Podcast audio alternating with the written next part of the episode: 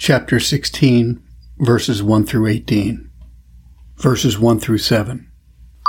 And he said also unto his disciples, There was a certain rich man which had a steward, and the same was accused unto him that he had wasted his goods. And he called him and said unto him, How is it that I hear this of thee? Give an account of thy stewardship, for thou mayest be no longer steward.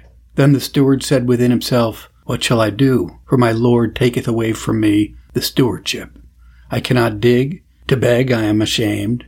I am resolved what to do, that when I am put out of the stewardship, they may receive me into their houses. So he called every one of his lord's debtors unto him, and said unto the first, How much owest thou unto my lord? And he said, A hundred measures of oil. And he said unto him, Take thy bill, and sit down quickly, and write fifty. Then he said to another, And how much dost thou owest? And he said, a hundred measures of wheat. And he said unto him, Take thy bill, and write fourscore. Burkitt notes, Our Lord begins this chapter with the parable of a rich man's steward, who being called upon by his master to give up his accounts, in order to his being discharged from his office, casts about with himself what course he had best take to provide for his subsistence when he should be turned out of his employment. At last he resolves upon this course that he will go to his Lord's debtors and take a favorable account of them, writing down fifty for a hundred, that by this means he might oblige them to be kind to him in his necessities. This is the sum of the parable. Now the scope and design of it is this, to exhort all men that are entrusted by God here with estates, honors, and authority, to make use of all these unto spiritual ends, the glory of God, and the benefit of others. For we are not proprietors and owners, but stewards only of the manifold gifts of God, and must be accountable unto Him for all at last.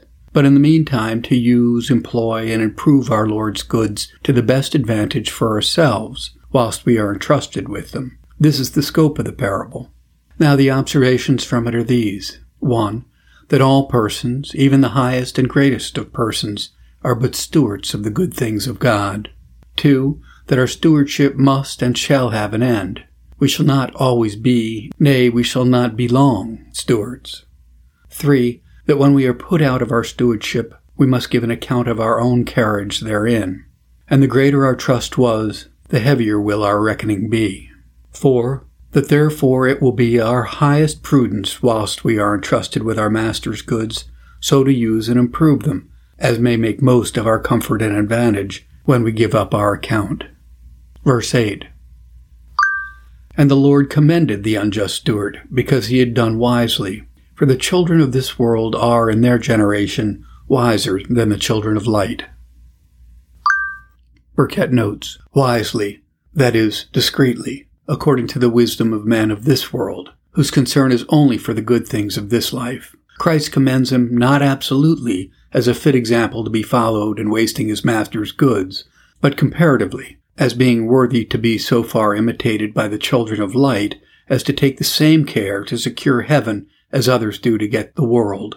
Christ commends him no farther than we do when we say such a one is a shrewd man for the world. In a word, the steward is here commended, not for his dishonesty, but for his policy, shrewdness, and sanctity, having done cunningly for himself, though knavishly for his master. From whence our Saviour draws this conclusion that the children of this world are in their generation wiser than the children of light. Hence note that the generality of men are not so wise and provident for the soul and for the concernments of another world as worldly men are for the interests and concerns of this life. It is seldom seen that good men are so wise for the concerns of their soul as worldly men are for their worldly interests. Verse 9 And I say unto you, Make to yourselves friends of the mammon of unrighteousness, that when you fail they may receive you into everlasting habitations. Burkitt notes, Here our Savior makes application of the foregoing parable to his disciples, where note 1, the title given by our Savior to wealth and riches. He calls it mammon and mammon of unrighteousness. Mammon was the name given by the heathens to the god of riches. The mammon of unrighteousness is riches unrighteously gotten. 2. The advice given by our Savior to men of wealth. Make to yourselves friends of the mammon of unrighteousness. That is, make God your friend by a charitable distribution, that he may bless you. Make the poor your friends, that they may unitedly engage their prayers for you. Make your own consciences your friends, that they may not reproach and shame you, sting and torment you. Observe 3. The argument used to excite the rich to this improvement of their wealth, that when ye fail, they may receive you into everlasting habitations. When ye fail, that is, when ye die, and your riches fail you, and can stand you in no further stead, they may receive you. What they? Some understand it of the Holy Trinity, others of the blessed angels, whose offer it is to convey the charitable and good man's soul to heaven, to eternal habitation. Some understand it of riches themselves. They may receive you. That is, your estates, laid out for God in works of piety and charity, may enter before you into heaven, and open the gates of eternal life for you. Not in a way of merit, but in a way of means. Lastly, they may receive you. Some understand it of the poor themselves, whose bowl our charity hath refreshed, that they will welcome us into heaven and receive us with joyful acclamations into the eternal mansions which are prepared for the merciful. Others say the words, they may receive you, are impersonally put for, that you may be received into heaven when you die. This is to imitate the wise merchant in the sending over of our money into another country by bills of exchange. Verses 10 through 12. He that is faithful in that which is least is faithful also in much. And he that is unjust in the least is unjust also in much. If therefore you have not been faithful in the unrighteous mammon, who will commit to your trust the true riches? And if you've not been faithful in that which is another man's, who shall give you that which is your own? Burkitt notes, Our blessed Savior, having declared to his followers in the foregoing verses the great advantage they shall reap by a charitable distribution of temporal good things, he acquaints them in these verses with the great detriment and disadvantage that will redound to them if they do otherwise. 1. If they be not faithful in righteously employing temporal riches, they must not expect that God will entrust them with spiritual and heavenly, which are the true riches. God will deal with his servants as we deal with ours. Never trust them with much, whom we find unfaithful in a little. 2. If they be not faithful in the improvement of these outward things, which God entrusts them with but for a time, and must shortly leave them to others, how can they expect that God should give them those spiritual good things which shall never be taken away from them to whom they are given? Where note 1. That the riches we have are called not our own, but another man's, if we have not been faithful in that which is another man's, because God hath not made us proprietors, but dispensers, not owners, but stewards of these things. We have them for others, and we must leave them to others. We are only trustees for the poor. If much be put into our hands, it is to dispense to others according to our Master's orders. Let us be faithful then in that which is another man's, that is, with what God puts into our hands for the benefit of others. Note, too, that though our gifts are not our own, yet grace or spiritual goods are our own. Others may have all the benefit of our gifts, but we shall have the benefit and comfort of our own grace. This treasure we cannot leave to others, and it shall be never taken away from ourselves. Note 3 that God is just and will be eternally justified in denying his special grace to those who do not make use of his common gifts. Would men be faithful in improving a little, God would entrust them with more. Did they not abuse the trust of his common gifts, he would not deny them the treasure of his saving grace, called here the true riches. Verse 13 No servant can serve two masters, for either he will hate the one and love the other, or else he will hold to the one and despise the other. Ye cannot serve God and mammon. Burkitt notes, Observe here a twofold master spoken of, God and the world. God is our master by creation, preservation, and redemption. He has appointed us our work and secures us our wages. The world has become our master by intrusion, usurpation, and a general estimation, too many esteeming it as their chief good and delighting in it as their chief joy. Observe, too, that no man can serve these two masters, who are of contrary interests and issue out contrary commands. When two masters are subordinate and in their commands subservient to each other, the difficulty of serving both is not great. But where commands interfere and interests clash, it is impossible.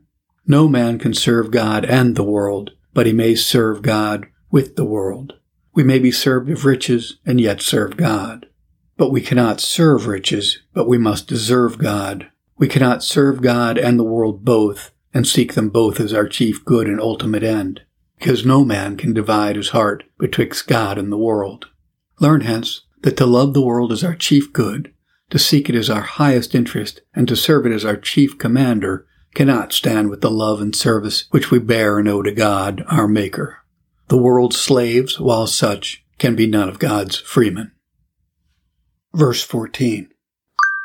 And the Pharisee also, who were covetous, heard all these things, and they derided him.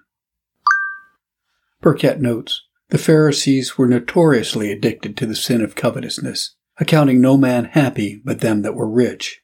And because the promises made to the Jews were generally, though not only, of temporal blessings, they looked upon poverty as a curse and esteemed the poor accursed. John 7:49.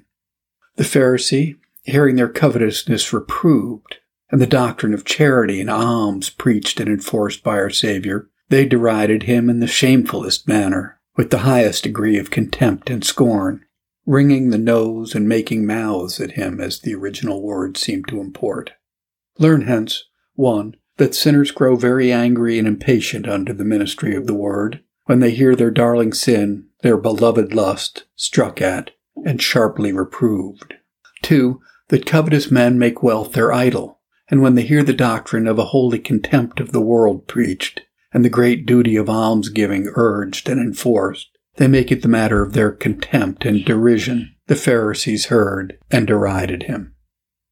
Verse 15 And he said unto them, Ye are they which justify yourselves before men, but God knoweth your hearts. For that which is highly esteemed among men is abomination in the sight of God.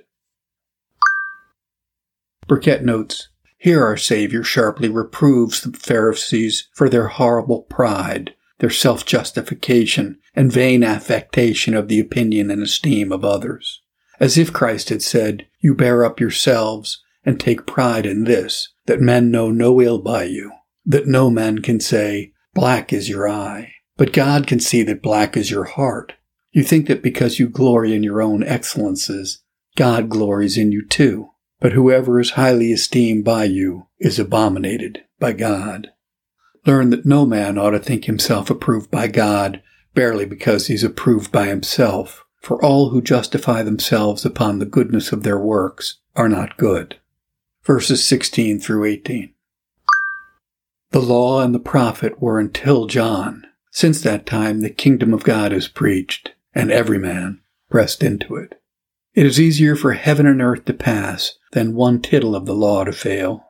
Whosoever putteth away his wife, and marrieth another, committeth adultery. And whosoever marrieth her that is put away from her husband, committeth adultery. Burkitt notes, Our Savior in these words give the Pharisee to understand that their contempt of his person and doctrine was the more inexcusable, because they live in and under the clearest light of the gospel. The preaching of the law and the prophets continued but until John the Baptist came among you since which time the gospel has been clearly preached both by him and myself unto you. And it has pleased God to give my doctrine great acceptation in the world, though you Pharisees reject it. Yet everyone, that is, very many, press into it. So that the doctrine which you mock, the holy doctrine of the gospel, others will embrace. Yet lest while Christ spake these things highly of the gospel, the Pharisees should reproach him as a destroyer of the law, he shows that the obligation of the moral law was eternal force, and that heaven and earth would sooner pass than the obligations of the law cease, which yet the Pharisees most shamefully violated, particularly the seventh commandment, which they break by permitting and practicing divorces upon unjustifiable grounds. Learn hence that the moral law, in all the branches of it, which is summarily comprehended in the Ten Commandments, is an eternal rule of life and manners, which is to stand in force as long as the world stands and the frame of heaven and earth endures.